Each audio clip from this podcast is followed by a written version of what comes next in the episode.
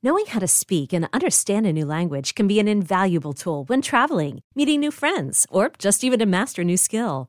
But it's not always simple when you're bogged down by textbooks and structure classes. That's why so many people trust Rosetta Stone. Rosetta Stone is the most trusted language learning program, available on desktop or as an app. It truly immerses you in the language you want to learn, like Spanish, French, Italian, Chinese, and more. You won't just be studying English translations. The Rosetta Stone intuitive process helps you pick up a language naturally, first with words, then phrases, then sentences. Don't put off learning that language. There's no better time than right now to get started. For a very limited time, listeners can get Rosetta Stone's lifetime membership for 50% off. Visit rosettastone.com slash rs10. That's 50% off unlimited access to 25 language courses for the rest of your life. Redeem your 50% off at rosettastone.com slash rs10 today.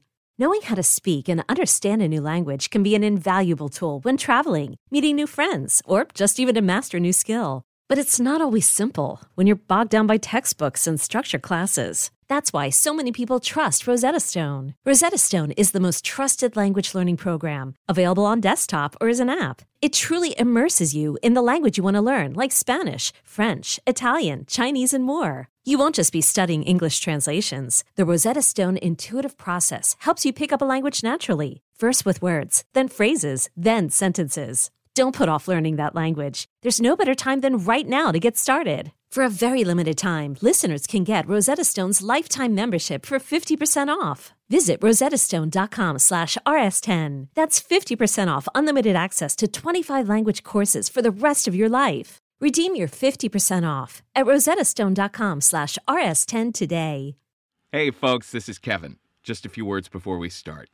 If you don't already know, your fellow Risk fans love our deal with adamandeve.com. In fact, now we've got repeat customers, and I've gotten good stuff from them too. They've got condoms, lube, toys, DVDs, and more.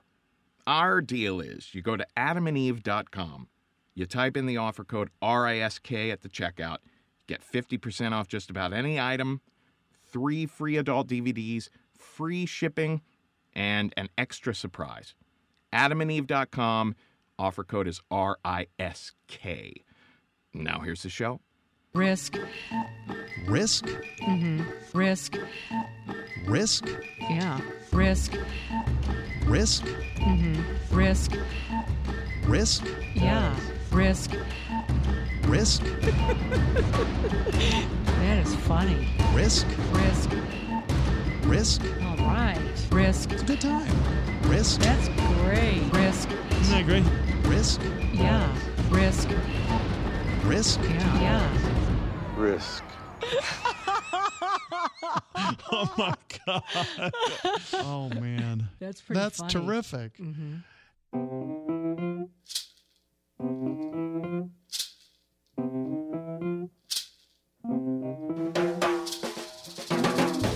Hello, kids. This is Risk, the show where people tell true stories they never thought they'd dare to share. I'm Kevin Allison. That was a collage by Jeff Barr up top, and this is the great, the truly great Stephen Bernstein behind me now.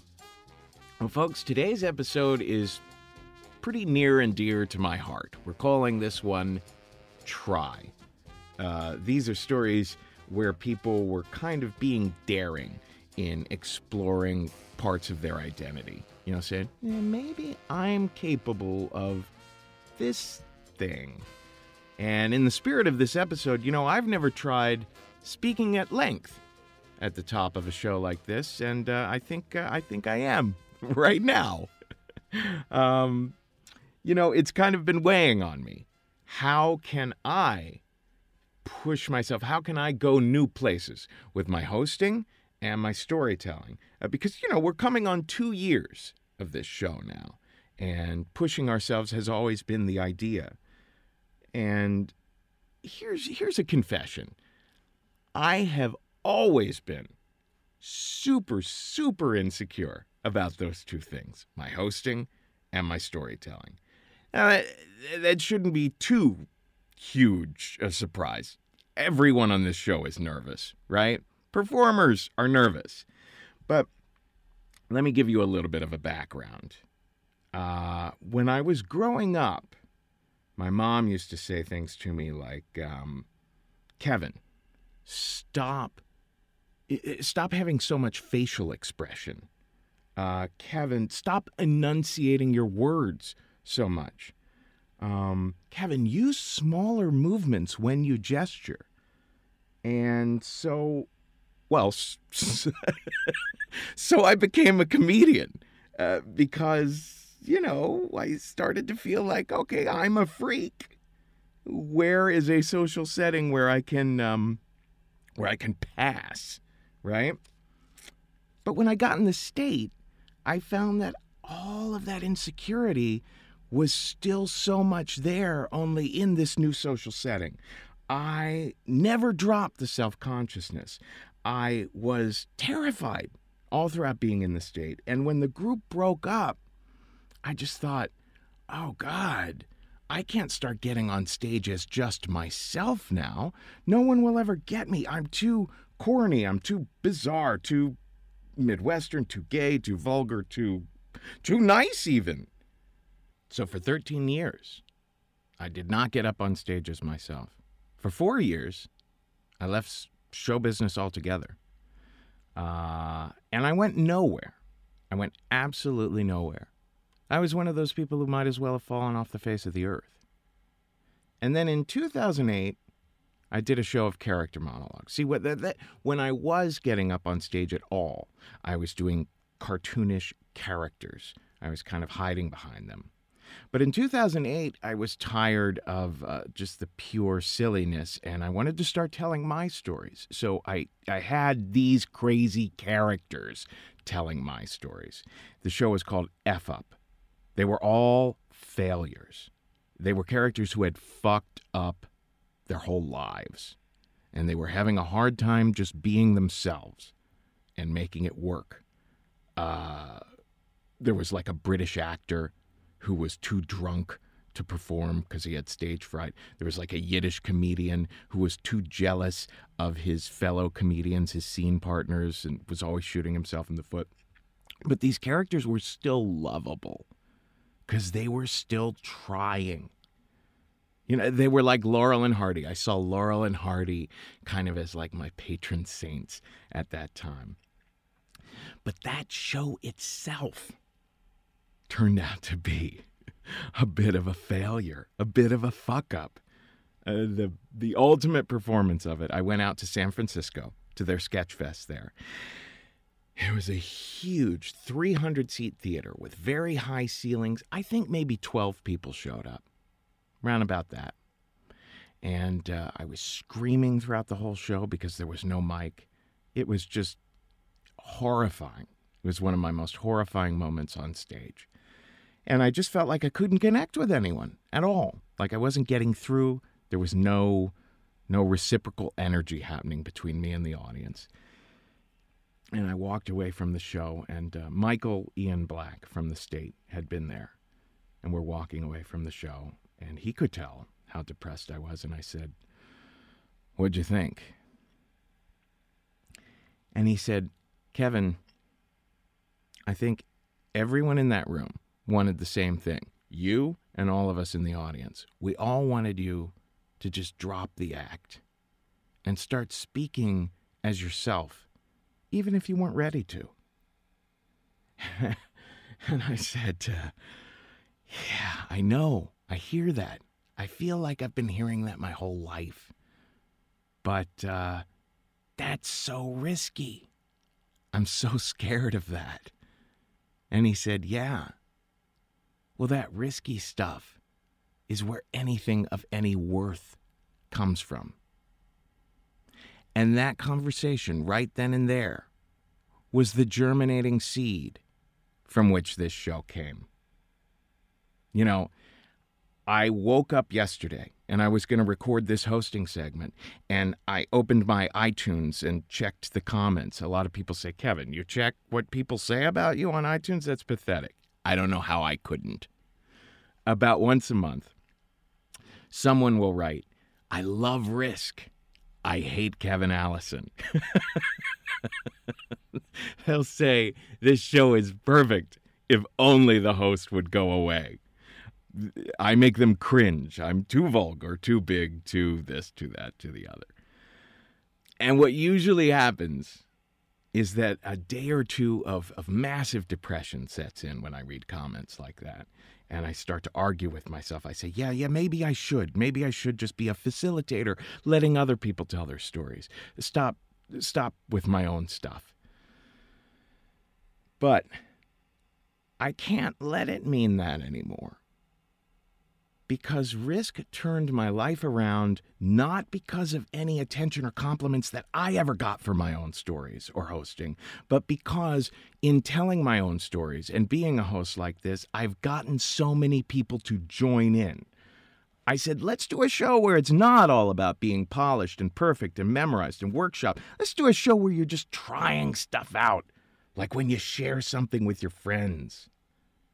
And so many people dove in with their hearts and souls. I'm talking about you, the listeners, I'm talking about all the performers. Being yourself is an infinite effort. You know, we have an infinite ability to continue becoming more and more ourselves. And if you're trying to be more yourself, you are at least going somewhere. If you're avoiding it, you're just standing still. That's what I've learned from this show and the 13 years of going nowhere that preceded this show. So, when I read those comments on iTunes, I know, look, I'm just not that guy's cup of tea, most likely. But if I keep trying to be myself, maybe one day he'll get me. Doesn't matter. Because I'm going places. Let's you and me keep going places together.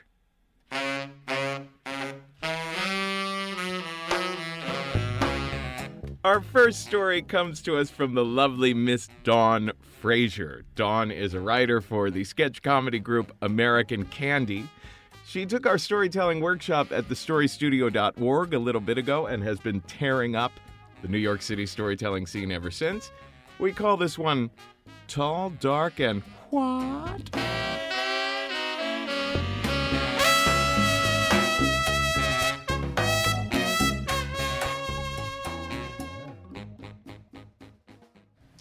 Most people have some type of hobby in their lives, right?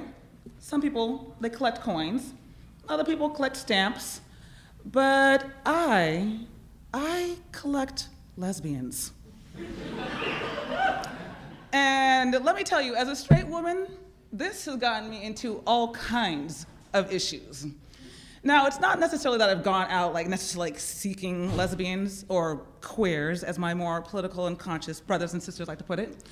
But it's just that in every aspect of my life, whether it was through work or through school or just a homie that I had met since I was in the fourth grade, all of these ladies became part of my, my core, or as I like to call it, my collective.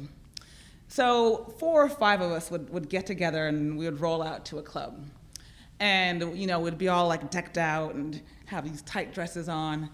And i would refer to them as the estrogen entourage or le entourage and i to them was their ambiguous straight chick. So one day i was mentioning to a friend one of my only straight friends by the way that i was having a hard time finding men to date and she like rolled her eyes at me and said, Well, hello, pendeja. Why don't you think about losing the lesbos? Dump the dykes. I mean, how do you expect to meet men if they're always going to try and get you to convert? And I said, you know, that's that's just wrong. That's just wrong. These are I mean, I can't just dump my friends, you know? I mean, that's ridiculous. Don't you have any other ideas? She said, Well, I don't know. Have you thought about online dating? I said, No, I haven't. But you know what? I will. Specifically, so I can meet a tall, educated, beautiful man to take home to my Trinidadian mother. So I go online and I decide to fill out a very honest profile on Match.com, okay? I'm interested in men. My hobbies I like poetry and I collect people, specific kinds of people. And politics, black power, baby. And to reinforce it, I sent this picture of myself with my hair like picked out in a fro. And I had like, you know, the fist pump. And, you know, so I, I really looked like a radical, like Black Panther, you know? But I had this big smile on my face, so I looked like a cheesy Black Panther. And I said send and to see what the, the cupids from Match.com would come back with. So you can imagine my surprise about two weeks into this little experiment when I get this email from a white woman.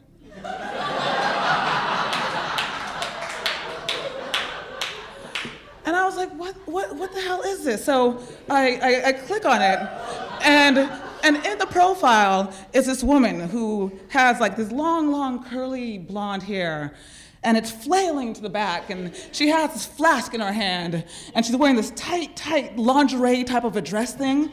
And the email says, So, any chance you want to try something new? And I thought, you know what?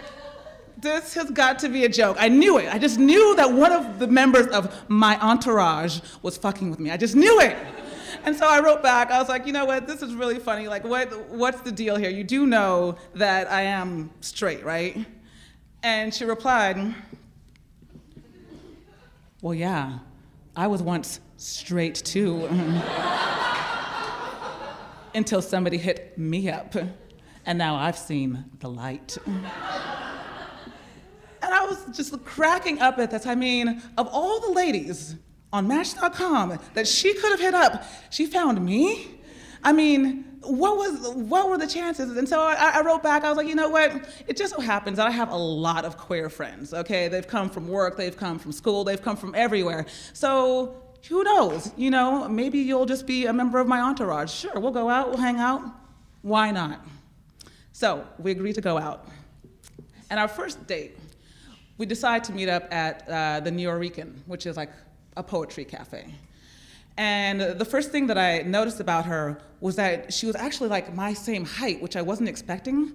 But then I looked and I saw that she was wearing like these five inch stiletto heels and had like this kind of like a rocker look to her. Like she looks like she just got out of a club. And I was like, all right, well, you know, she looks, she looks pretty decent, whatever. Okay, that's, that's fair. So we go inside the New Nuyorican. And uh, at, this point and junction in, in, my life, I was really, really, really into slam poetry. I just loved it. Um, mostly because I really wanted to speak like this and have amazing words of poetry coming out of my mouth and people nodding their heads in affirmation and snapping their fingers. but in reality, I didn't really have much to say. my poetry was pretty whack. And I knew it was whack. So I literally just sat there and sat there and sat there all the time while people were getting up, and I never, never took the stage. But Sam did. I remember she, she stood up and, and I felt like I literally like, a, like acquired butterflies like as she was standing up. It was so bizarre. But she gets to the mic and she just spits this amazing, amazing poem just like out of nowhere. And people got on their feet and were applauding and laughing and everyone was just like in amazement.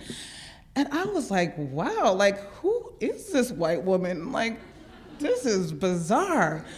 But you know, I was like, okay, well, hey, this is this is a lot of fun. This is a lot of fun. Let, let's let's do it again. So about a week later, we return to the New Nuyorican, same place, same time. This time, it was a slam. And once again, Dawn sits idly by, watching as all the activities happens. She enters his name into the hat again. Boom! wins the slam. And I was like, whoa, this is ridiculous. I mean, this is sick. This chick is hot, okay? this is hot. And it was so weird because I couldn't really figure out if I was like really like drawn to like her womanliness, you know, or if it was just that I was so like deep and into her mad lyrical skills. You know, I couldn't really figure out like which way I was going with this, but I was like, whatever, maybe I'm meant to be the president of her fan club. Hell, I don't know. But I am just gonna go with this feeling, you know what I'm saying? I'm just gonna go with it. So, because little by little, she was giving me like a little bit more courage. I was like, you know, she can get up there and do this poetry, maybe I can too. And so little by little, I was getting my courage. I was getting my courage. I was working it out. I was working it out. But at the same time, she started being a little bit more distant. Uh, it was a little bit more challenging to, to set a time to go out. She was a little bit slower to respond to my text messages, my IMs. Until finally, I contacted her I was like, hey, hey, what up, shorty? You working on some new poetry? I was like, what's the deal? Let's go do this. Like, you know, let's go to a slam. Let's make it happen. What, what, you know? and she was like, hey, what's up, Dawn? You know, I've been, I, have been, I've been meaning to, to contact you. I was like, word, let's, you know, let's, let's hang. Let's, let's, let's do this. You know, you're the shit. I'm your fan. Let's make this happen, you know? And she was like, actually, I have something that I need to tell you. I met somebody new. And I said, A new man? She said, A new woman. And unlike you, she is definitely gay. and I said, Okay, so are you, uh, you're breaking up with me because I'm not gay? uh, you, you, you can't break up with me because I'm not gay. That's, that's like, that is reverse discrimination, which is the stupidest thing a black person could ever say. ever. And it was just so bizarre because here I was kind of getting upset over this when I went on to Match.com in the first place because there was too many ladies and I was looking for a man, but I found a woman and it was everything was just like a big mind fuck. You know, I couldn't figure out why I was even still on this site. But you know, like as it as it turned out, I mean, I had to let her be. She was clearly online to find wifey, and I wasn't. So when it was all said and done, I realized that, you know, she did actually help me get a lot more courage. And I never did find that tall educated, dark skinned man that I could take home to my Trinidadian mother. Uh, nor did Samantha become part of my extended entourage as I initially thought she would. But I was very, very grateful for the experience because now I at least have a great story to tell on my next first date. Thank you.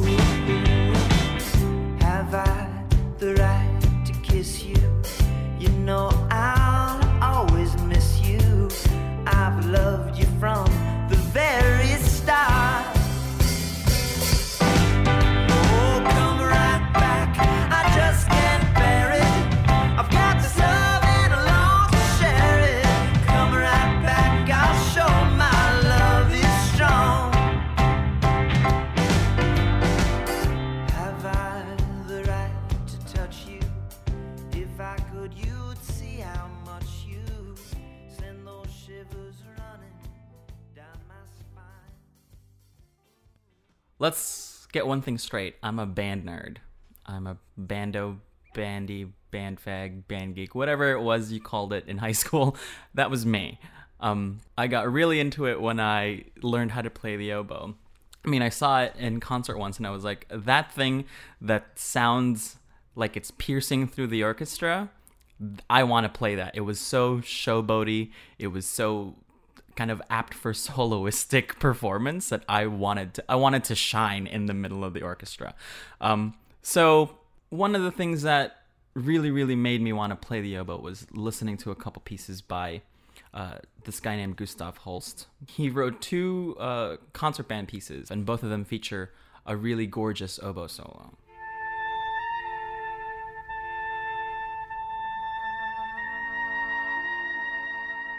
Um, really singing kind of piece. It's a very vocal instrument. When you play it, the way that it makes a sound sounds so much that it sounds like you're singing through it. And when you play the oboe enough, you know how to make it sing. And you figure out how to make it sing. And I think it's the most gorgeous sound that an instrument could ever produce.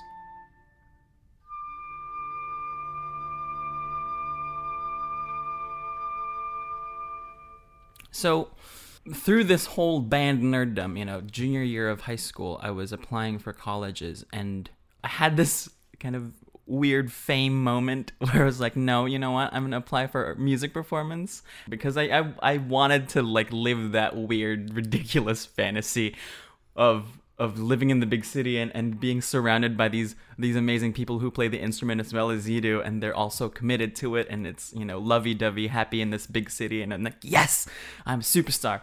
So the audition comes around and I bring my uh, mom with me to New York and you know we're supposed to go sightseeing every once in a while to kind of like get a feel for it. And uh, I just I just can't take in any sights you know? You're supposed to be looking at this gorgeous tall building and I'm just playing the fingerings to Tchaikovsky Opus 20, and I can't concentrate. So the day of the audition finally comes, um, and I'm shaking. I shake all the way to the audition hall. I bring my mom with me for support, and not just emotional, but actual literal support because I feel like I might be falling down the staircase to get up to the audition room. So I go into the practice room by myself and kind of calm myself down. So I start playing scales, and the thing takes over, the music takes over.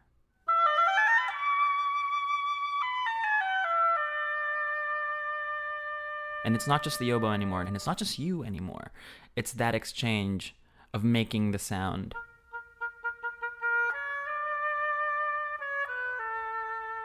And playing it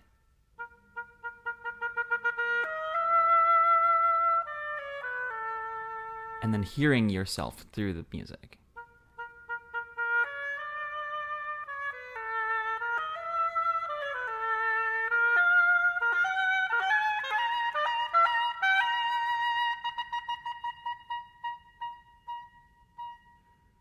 So you calm yourself down. And then I was kind of ready for it. So I go into the audition room, and it's a jury of four people who are judging you whether or not you're good enough to be accepted into this program. And luckily for me, my jury consisted of people who all were ringers for daytime talk show hosts. Judge Judy was my head proctor. Right next to her was a skinny Ricki Lake, uh, and then a Geraldo Rivera, and then Dr. Phil so they see they see me carrying my oboe and and uh, you know Dr. Phil cracks a smile and Judge Judy looks at me and he goes, "Hello, what's your name? Uh, what will you be playing for us today?" And I say, "I'm Miguel. I'll be playing Tchaikovsky Opus 20, Act 2, Scene 1." Um, and uh, selections from Peter and the Wolf just because. Uh, and they're like, "Great," and uh, kind of no pressure. Judge Judy adds. That's excellent. I love those pieces. I love the oboe. Can you play a couple scales for us first? So it's it's so nerve wracking. I'm sure you've been in that situation where someone asks you to do something, um, like when you say you know a second language, and then someone says, "Hey, okay, so say this." It's it doesn't work that way, but you're kind of forced into that situation when you have an instrument in front of you and you say you're pretty good, and Judge Judy tells you to play an E flat scale. I realize that I'm so nervous that my face starts tightening up, so my lips start shaking um, so I didn't really have to compensate for uh, playing something uh, with vibrato. I guess. and uh, I start playing. Um, I play Peter and the Wolf first because it's the one that everyone knows. And you see Dr. Phil kind of cross his arms and Geraldo Rivera kind of lean a little forward and put his hands together. And Judge Judy says that was very good. Um, what will you be playing first next? And Tchaikovsky Opus 20 is the Swan Lake Ballet. And Act 2, Scene 1 starts with a grand theme. Um, at first, it's just violins that are playing this gorgeous kind of uh, shaking sound. It's meant to evoke the forest leaves. And then the oboe comes in. The oboe comes in uh, in the part of the story where uh, the princess is among the swans and she starts dancing. And the prince is so entranced because he was out to go hunting to relax himself that he lowers his bow and falls in love with this dance. Falls in love with this swan, really. And he realizes that it's a princess that's trapped in that swan body. And that you're supposed to evoke this kind of really melancholy dance about not being who you are and being trapped in the place that you are and not knowing. And the music takes over.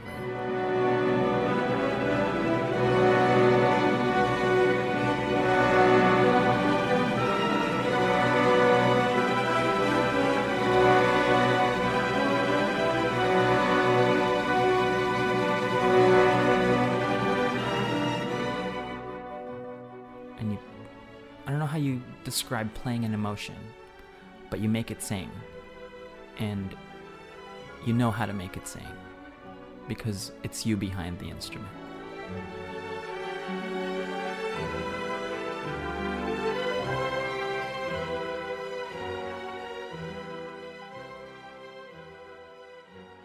So after I finish, Judge Judy leans back in her chair. She smiles. She says thank you. So I just kind of go out the room and collapse into my mother's arms, literally collapsing all over her afterwards, and was just like, I'm just glad that it's over. So the rest of junior year kind of goes along with the rest of junior year. You know, junior prom happens, and the SATs happen, and the big envelopes start coming in. I got this really pretty blue and white one from Yale, um, but I don't know, it was just way too expensive.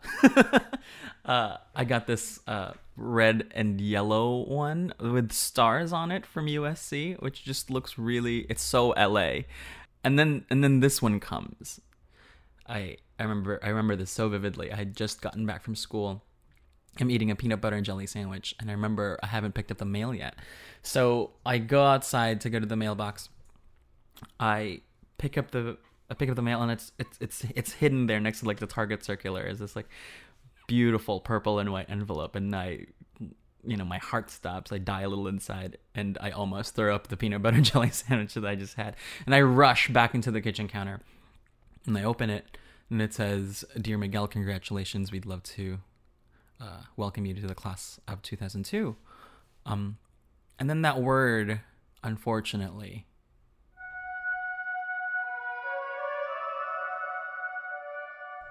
and it it stings. Because it says unfortunately you're we can't place you in our music program.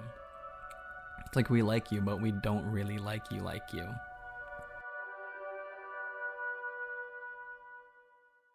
And it's disappointing. But it's the kind of disappointing that you don't really realize until you're crying in your room two weeks later. So it takes you a while. Um, it took me a while to get over that. It took me about six months to start playing the oboe again. You know, it was still in band, which made it hard. It's like seeing the girl you, bro- you broke up with like in the same room, and it's awkward. And it, you play it, and it's unwieldy. But you know, I, I would take the instrument out of the case, I'd put it together. And there's that moment of hesitation when you look at it and you just say, I don't know if this is a good idea because then everything comes back of of you being weighed down by it. Now I keep my oboe in my room. There's two etude books right next to it, and then another book of just ridiculous solo pieces. If you ever want to hear Misty on an oboe, and you don't, I know how to do it. But it's there. And you go back to the things you know because those are the things that kind of make you who you are. You tell yourself as much as possible whether or not these people like you, that you are worth it and that it's good. And you might have failed in that aspect, but I like that I'm not being paid to play the oboe. There's a reason why it's called a profession, right? You you profess that the instrument is what it is and that you are part of it. I really like the fact that I'm an amateur because I love it. And at the end of the day, you know, I still know how to play the oboe. I still really like that I play the oboe. And god damn it, I still know how to make it sing.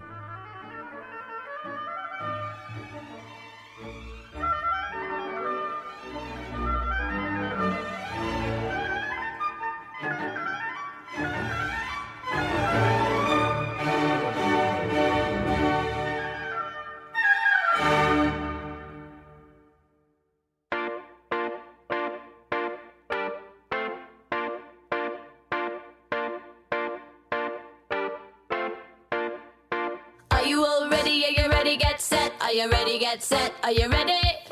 Are you all ready? Are you ready? Get set. Are you ready? Get set. Let's go.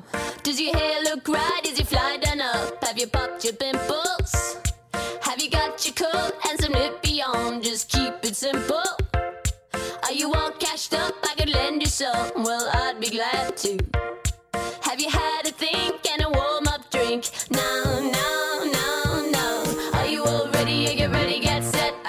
Get set. Are you ready?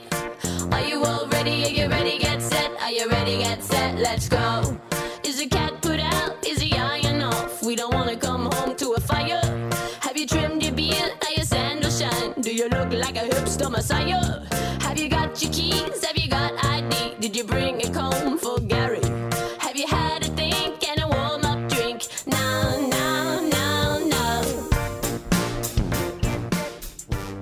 This is Risk.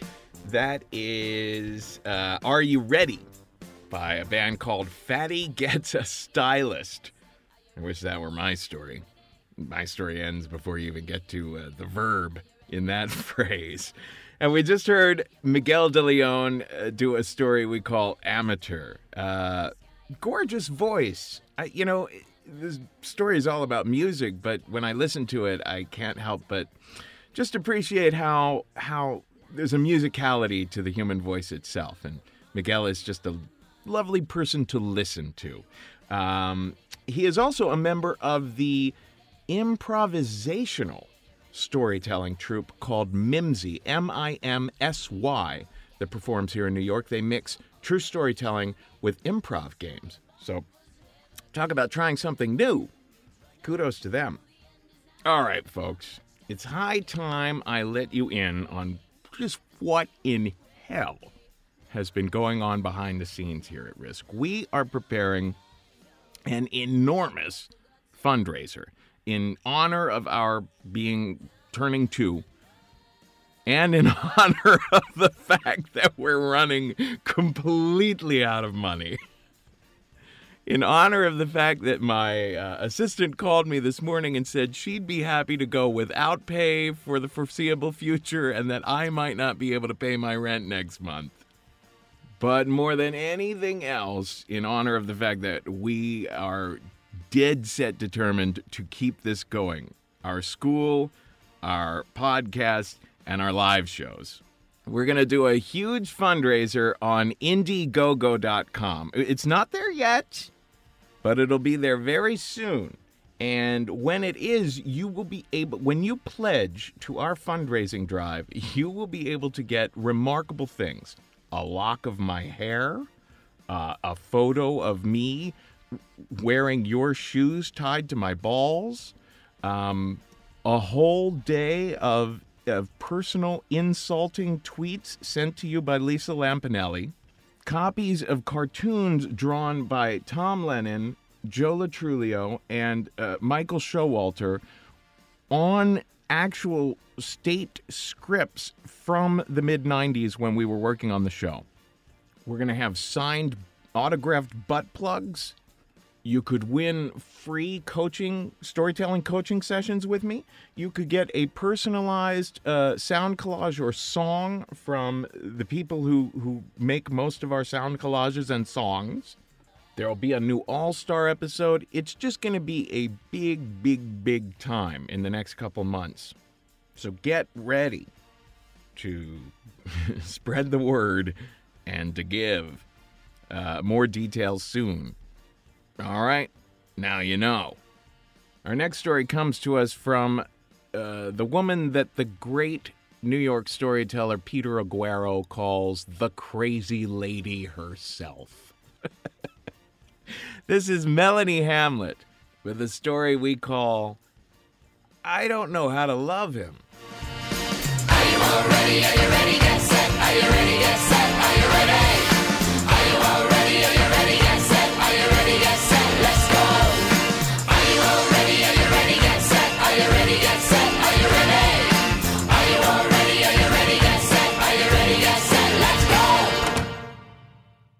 know. Like I kind of like to put myself in situations where I might be uncomfortable, and and particularly like to be in situations where I'm around people who I normally judge, and I kind of don't want to. So like I kind of immerse myself around them and kind of see their point of view. So what better place to do that than a Christian themed amusement park? The Holy Land Experience in Orlando, Florida is an incredible place where you can go back in time and not just see, but experience life in biblical times.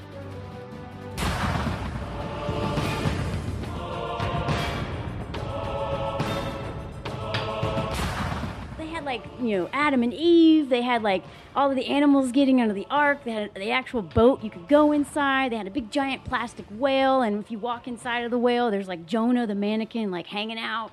And then I went and did the Holy Communion, and basically it was like me and 50 other people in this cave. And as soon as you go through, like there's Pharaoh guy standing at the door, and he's handing out like a teeny tiny little cracker to everybody, and this little bitty wooden shot glass full of grape juice. So we all stand there holding our cracker and our juice, and the disciple dudes come out and they like give some speeches or whatever. And then Jesus comes out and he gives like this speech, and everyone's just like, oh, mesmerized by him. So when he's done, he comes out into the crowd and he starts touching people. Touches them, you know, bless you, my child, bless you. But then he gets like a few feet away from me, and we lock eyes, and he's got these beautiful blue eyes. And he's got like this long, dirty blonde hair. He's like, guy's gorgeous. And his big man hand is like advancing towards me. And he lays it on my shoulder and he like pauses for a minute and he's like, Bless you. As soon as his hand hit my shoulder, I like had like this this like electricity just was like you know and and uh, my knees buckled a little bit i'm pretty sure like i looked like someone out of a tent revival like with snakes and stuff and uh, I dropped my little wooden cup on the ground and it like bounced and echoed and that pretty much ruined our moment. So he moved on to the people beside me, bless you, bless you, bless you, whatever. But then he came back around and he touched me on the back. So that's twice, right? And I don't mean to brag, but he didn't touch anybody else more than once but me. So I'm like kind of thinking I'm special, you know? And so I kind of get this Jesus fever going on, where something where I'm like, I know it's just the actor playing Jesus, but like, I'm like fascinated by him and I just want to like see more of him. And everyone else is just kind of like got the Jesus fever too. So I'm sitting there thinking, I wonder what the chances are that I could actually like hook up with him, you know? Because, I mean, first of all, I'm on vacation. And that's pretty much the only time I ever hook up with anybody. Um, and then on top of that, the the odds are pretty much in my favor because all of these good Christian women around me, there's no way any of them are gonna take Jesus out to their car and fuck him in the back seat. So I'm like, I bet that I could pull this off if he was into it, and maybe he's like just like a struggling actor from New York, and he's not really Christian, and would totally be down with that. So this Roman guard comes on stage and starts beating the shit out of Jesus. So like Jesus falls to the ground, and they like escort him off stage, and then the announcer comes over the speaker and he was like, Everybody, that in 20 minutes, the Passion of the Christ will be outside. So all like 2,000 of us like shuffle outside, and then he like, he shows up, and he looks he looks bad. Like he looks really stressed out and kind of depressed, and his hair's all messed up. He's got like bedhead, and he gives this like really somber speech about something I don't know what. Wasn't really paying attention because I couldn't stop looking at him. And um, and then all of a sudden, some guards come out of nowhere and they like take him away and they take him over to this post. And at the post, they like rip off his robe. So now he's wearing nothing but a diaper, basically, like a cloth diaper. And they like bind his hands, up, his wrists up above him. And they start whipping the shit out of him. Right now, they've got some special effects guys working for him or something because every time one of those Roman guards would, would whip him, there would like blood would show up on his back and like bruises and stuff. It was crazy. So by the time they were done, his back was like covered in blood and bruises. And every time they went in for a whip, he would like arch his back and be like, oh, ugh, oh, oh. You know, like super good actor. This guy should totally be in New York City on Broadway, not in Holy Land. Anyway, so while this is all going on, like the devil is watching. He's like looks like a character out of Harry Potter. You know, he's got like a black hood on and like these long fingernails. And he's just like, ha, ha, ha, ha. And all the audience is like, boo, boo, you devil. Anyway, when they're done whipping him and they kind of toss him out into the area right in front of the crowd, and I'm like front row, and he lands right in front of me on all fours. So everyone around me is kind of flipping out in their own way, like kids are crying. The adults are like upset, like some of them are crying, some of them are like, Jesus, Jesus. Everyone's going crazy. And I feel bad because I want to be upset and I kind of want to be there with these people. Um, I'm mildly disturbed by what I'm seeing, but more than anything, I just want to fuck this guy. Like, and this is the most inappropriate place ever to be horny, but um, I should probably stop right here and explain. First of all, I'm a 31 year old woman at this point in time without a child or a boyfriend or anything. So these baby making organs in me and the, the hormones, they will attach themselves to anything that seems promising, even the Son of God. On top of that, it had been, oh, I don't like over a year and a half since I had had sex with any guys. And mostly because I have this tendency of when I find something I really like, I take it a little overboard and, you know, I just bang like way too many guys randomly before. And so I just like, you know, caged that tiger long time ago. Well, now the tiger wants out, you know, because I've been like, you know, the whole touching thing in the cave. There's blood, there's sweat, there's testosterone, there's just like, you know, carnage or whatever. And he's on, he's in doggy style now and you know like i can almost see his junk hanging out of that diaper thing and and they're whipping him and kicking him and all i know is i really want in his pants or in his diaper or whatever and there's there's nothing i can do about it so i just kind of just keep taking pictures because that's what i do so they take Jesus up to the crucifix. You know, they put that big log thing on him, you know, and, and like make him walk up there. And they, every time they just keep kicking him, and he gets back up just like a man, you know. And they put him on the on the cross, and they like nail these spikes into his hands. And I swear to God, I, it looked like they were literally nailing spikes. I don't know how they did special effects again. So he's up there hanging, and he's just like looking sexy even while he's getting crucified. And then on top of that, it's like not just that, he's got all these guards around him. I should also mention that the guards are super hot. One of them would like give him a sponge bath with this big sponge on, on a stick, and another one would come up just because you know he's all jacked up on testosterone. Another one would come up and just stab him in the gut just to be a dick, you know. And so this whole thing went on for I don't maybe half hour, and finally the poor guy died. And then the, the devil comes out and makes this victory speech, and, and everyone's like, boo, you know, and, and even I, I'm like, boo. And, uh, and then they like wrap him up in a white sheet and they carry him through the audience. And then they, they take him down to the tomb and they throw him in and give him a bunch of like uh, speeches and drama, drama, drama, whatever. Until finally it's like, boom, and now Jesus is back and he's alive, but he's got like a wardrobe change. Like, this is like the clean cut hot Jesus, you know? Like, he's wearing like this like clean white robe and his hair looks like he's been showered. And so he gives a speech and he like thanks his dad and he holds up a set of these huge giant golden keys and he's just like, anyone's welcome to join me, you know? And I'm just like, hell yeah, I want keys to your place, you know? And he's talking about the kingdom and heaven and every, everybody can be a part of it. So basically, we're told that we're going to follow him to heaven. So right after that, all these angels come out in the audience. I don't know how to describe them other than like disco dancers. And they're like twirling around like my friends at a Phish show. So they take us to heaven, where everything's gold and white.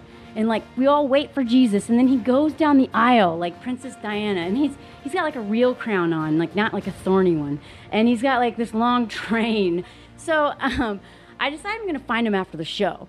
But the thing is, like when the show ends, it's like crazy, and I've got like 2,000 Christians around me. I'm trying to weed through.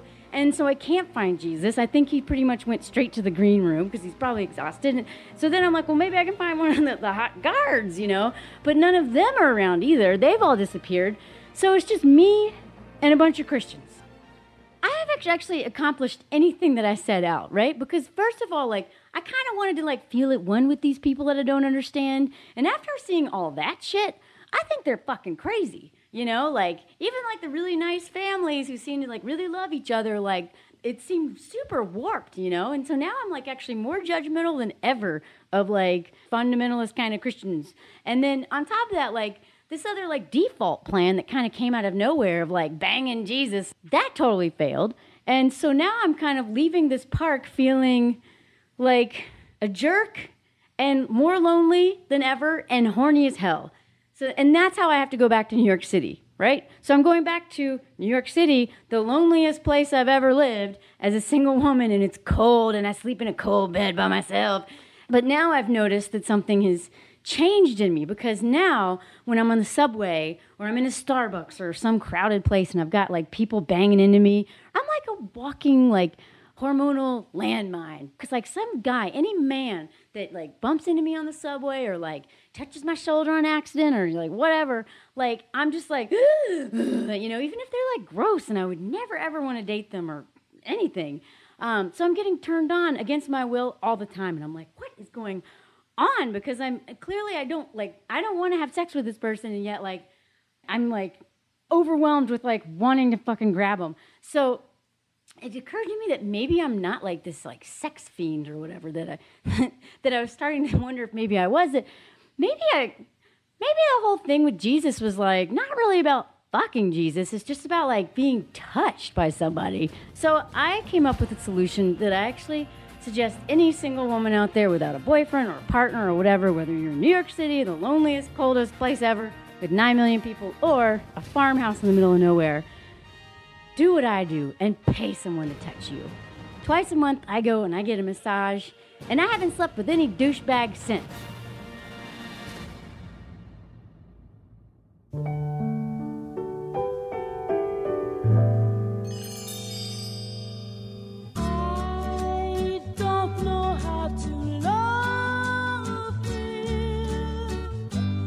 What to do, how to move him. I've been changed. Yes, really changed. In these past few days, When I've seen myself, I seem like someone else.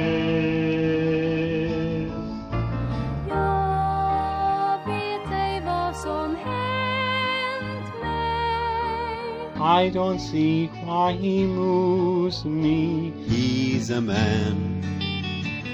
he's just a man. And I had so many. Men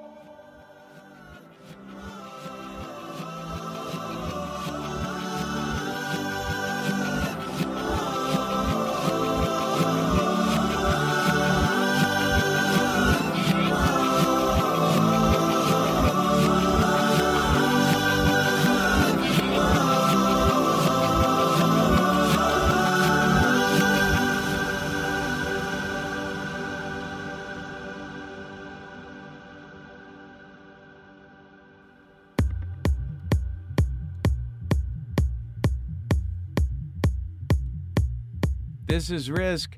That was uh, our good friend Gelsoul created a little collage there called They Don't Know How to Love Him. Uh, various people singing I Don't Know How to Love Him from Jesus Christ Superstar. That was uh, my very, very, very favorite song throughout most of my childhood. In fact, my parents had to buy that album for me a few times because when, someone would upset me in the family, I would masochistically take a penny, scratch the song right off the vinyl, and thereby trying to make that family member feel bad for, oh, look what we made Kevin do. Destroy this thing that he loves so much. I think this is probably behavior similar to, uh, you know, your average uh, serial killer.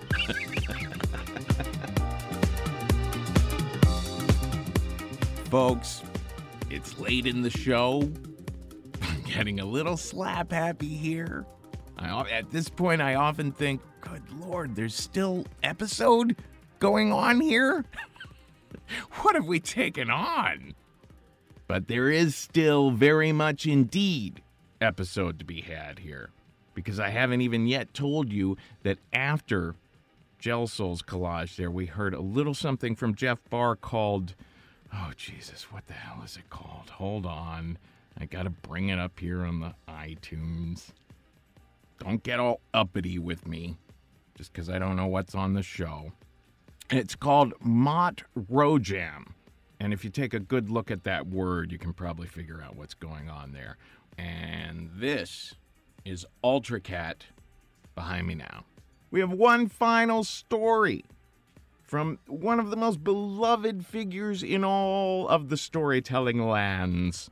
This is none other than Mr. Dan Kennedy, the host of the Moth podcast. The Moth, the granddaddy of all storytelling shows, the show that kind of uh, led the way. Dan not only hosts their podcast, he also hosts uh, many of their uh, live shows. He's also the author of the book Rock On, an office power ballad. We were thrilled to hear that Dan is a fan of our show, and so we couldn't wait to have him on. Dan actually told a couple stories this particular night, and uh, let me just uh, set this one up by saying that uh, he found himself with a very, very high paying job after many, many, many, many years of being a starving artist type downtown. And the sudden shift was getting him down. So, this is what happened one New Year's Eve when Dan was trying to deal with having a comfortable lifestyle. We call this one The Edge.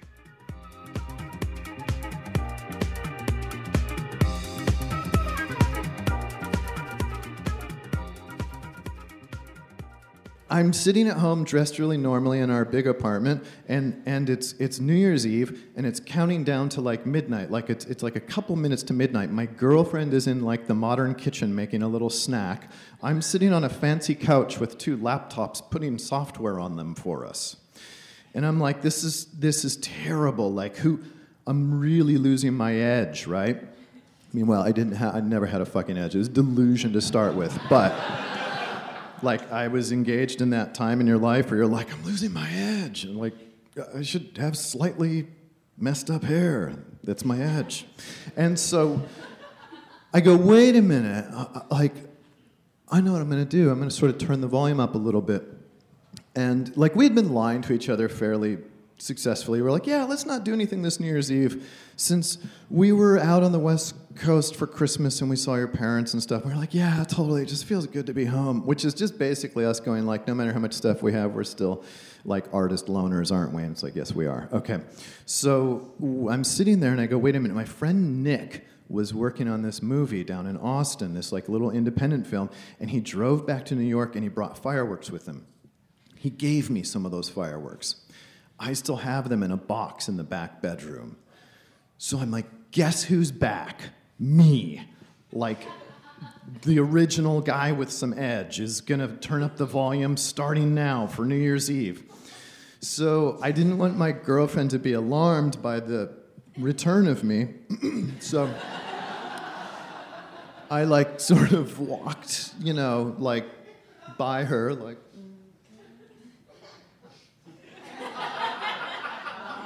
into the back room, opened up the box that Nick had given me. I took out this monstrosity of a firework. It's like this big, it's like this round, and it has, I don't know if you've seen these, I don't, you're adults, we're all adults, let's, we're not well versed in fireworks, but it has a big plastic blade, like propeller across it, right? And a huge fuse. And the idea is you set this on the ground and you light the fuse.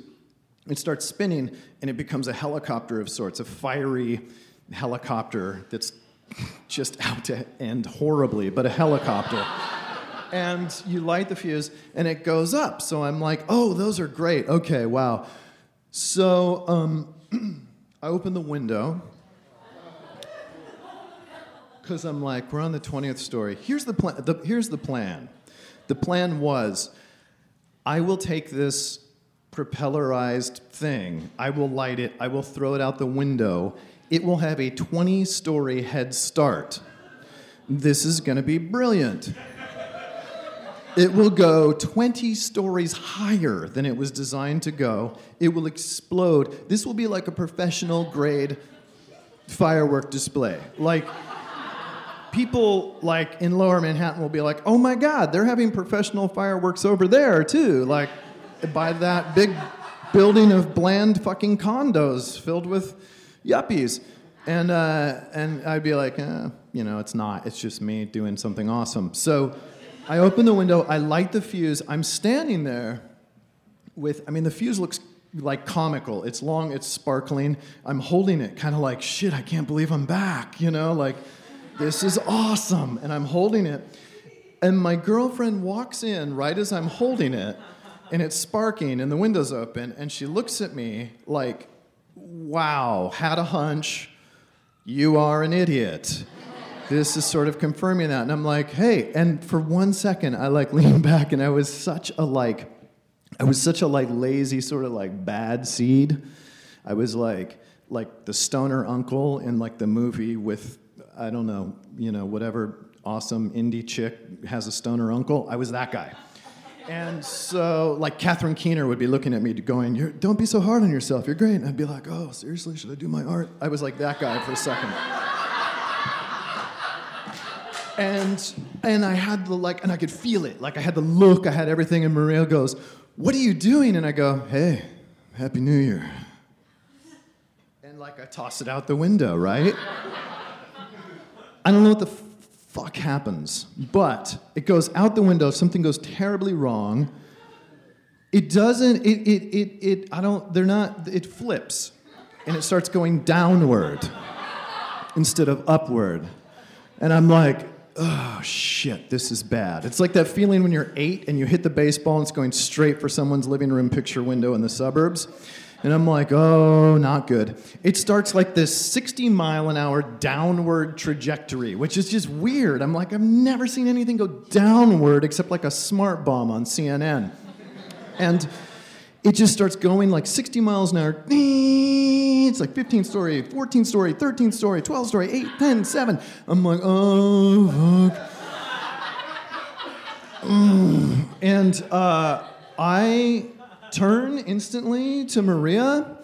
And I go from being the awesome, handsome stoner loser uncle with Catherine Keener in the indie film to a frightened nine year old. I go, oh my God, this isn't funny. Something's wrong. What am I supposed to do? What should I do? And she, the first time, years together, would support me through any amount of mistakes I've made, puts her hands up, takes two steps backwards, and goes, This is all you which terrifies me 20 fold. I'm like, oh my God. I'm like, no, can't be all, you're in a relationship. Like, this is both of us. You know, it can't just be when you want it. Like, and so I'm like, shit. And so I look out the window. This thing is going, it swear to God, like it is guided by lasers, bangs a lefty at story number three. Psh, hard left, hits like this weird extra turbocharge, like, because it thinks it's going up still. It's like, I gotta pour it on now because I'm getting ready for the explosion. It's going up our alley. It hit, there's, there's this dumpster. Here's the thing with this dumpster it's like two times as big as this theater, right? It's one of those dumpsters that gets brought in on an 18 wheeler. And it's full of Christmas trees. what could go wrong, right? So it's full of like 400, however many units are in this 20 story building, there's like 400 or something Christmas trees. And they're those big, super huge Christmas trees that rich people buy. Like those ones that are in the TV ads that are never in our houses, they're those. And I'm like, oh my God. And under that, there's like a layer of wrapping paper. It's like a perfect storm. It's like if it's terrible what's about to happen. So, and I can see this. I'm like, no, no, no, no, no. You know, like make a right, do something erratic. Don't go for the dumpster. It's going right for the dumpster like it knows where to go. Hits it, burrows in, hits like a turbocharged, starts burrowing down through the trees into the wrapping paper, and then surprise, my multicolored fiery ejaculate is ready to go. So it just goes once it burrows in there, and I'm like, God, this is so not going well tonight. Worst year ever already. So this thing, it, it burrows in, it explodes. Then comes like the next charge and the next charge. And I'm like, fuck it. Does it come with like a can of gasoline as well? What's it to do next? So I go, oh no. But then it stops. And I'm like, oh my God, I might have gotten away with this. I'm like looking down, and then I see it. I see a spot of fire about this big. It's probably about the size of a dinner saucer, but from t- 20 stories up, it looks about the size of a half dollar. So I'm like, okay, I can handle this. Nobody needs to know about this. The fire department, no one's going to have to get involved in this. I had taken to putting those little bottles of Evian in the fridge at home gayest in the seventh grade sense of the word thing I've ever done, but I just thought, oh, it's so nice to have these at the office. I should have a whole shelf of them at home as well. So I run into the kitchen, I get a bottle of Evian, and I go, okay, I'm running down there, I'm gonna take care of this. And then I grab the um, Arm & Hammer baking soda that Maria had in there, which like freshens up your refrigerator or something. I'm like, that stuff puts out grease fires, I know that. Bam, jam that in my pocket hit the elevator, 20 stories down, slowest elevator ride of my life, like Muzak of Billy Joel, and stopping at every floor so like characters from Bret Easton Ellis novels can get on and get off. And I'm like, fuck, like I just got to get to the lobby, I got to handle this. I get down there, I see the doorman. The doorman is this guy, this this black fella who is like straight out of a Tom Waits song. He's been in Lower Manhattan since like the 70s. He's seen it all, right? He works the like midnight to seven shift. I go up to him really casually because I don't want him to know what's up. So I go, hey, how's it going? I think the um, dumpster is having a problem. He's like, the dumpster's having a problem. I don't think dumpsters have problems. I'm like, no, it's um, yeah. He's like, I'm sure it's fine. And then I just made up a lie because one of the cool things about having a normal job and dressing normally is you can lie the shit out of anything and people believe you. So I go, um, I didn't want to have to say this, but I saw some kids uh, going down Wall Street shooting off bottle rockets. And one of the bottle rockets went right into our dumpster, and I heard one of the boys say, Oh, I think it's setting it on fire. you know what I mean? Like, people weren't, like, gangs of people weren't going down Wall Street setting off bottle rockets when it was making them into billionaires, like, let alone now in 2002. So I go, he goes, Well, let's go check it out. I follow him through this corridor. Ba, ba, ba. We go back. It's starting to be very thick, acrid smoke, not really a good sign. He opens the door and is lit from head to toe in orange. His face just goes, like if it was, if you were like shooting it for comedy, you would go cut. Let's do another one and do it with half as much orange light because it looks really cheesy and fake. It was that orange. So I go, look out! And I have this bottle of water and this thing of Arm & Hammer baking soda. I push my way past him. He is starts laughing when he sees me do this, just laughing like a father who's embarrassed of his son. And I push my way back. I look, there are flames like taller than the ceiling right here. And I go, oh shit, I'm not, you know. He's like, you're not doing anything with that, ha ha ha. And I'm like, call the fire department, sir. He goes back in, calls the fire department, and I'm like, okay, so I'm gonna go back uh, I'm gonna go back upstairs. I think this, they they probably got this. This seems handled. Meanwhile, the whole dumpster is like aflame, going up to like the second story of our building. I go upstairs and I watch as six New York City fire trucks pull into the back, like cut the bolts off of the gates back there, go in, drag this dumpster out there, shooting foam and hoses and everything at it. And I'm sitting there like some weird, like pervert or arsonist or something, like in the dark, like barely looking out the window from like 20 stories up, going, oh, oh look at him. Oh, it's almost out. And and I'm like, oh God, you know, like adulthood is not so awesome. And so um, I then finally calm down enough to go to sleep, like around one o'clock. I go lay on the bed. It's really quiet. Maria's asleep. And I'm laying there on my back, staring at the ceiling. And then she goes, They're going to find you. Thanks very much.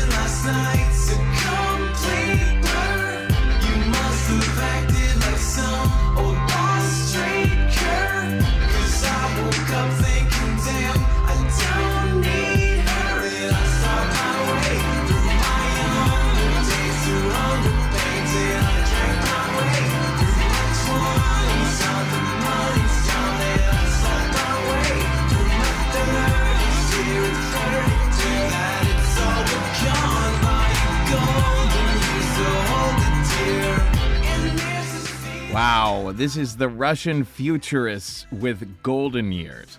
You know, I have learned that uh, if you want to get stoned and head out into the night to uh, hit a local sex party, this song is perfect to have on the iPod for the journey there, my friends. Just a little tip, just a friendly neighborhood tip here from Risk.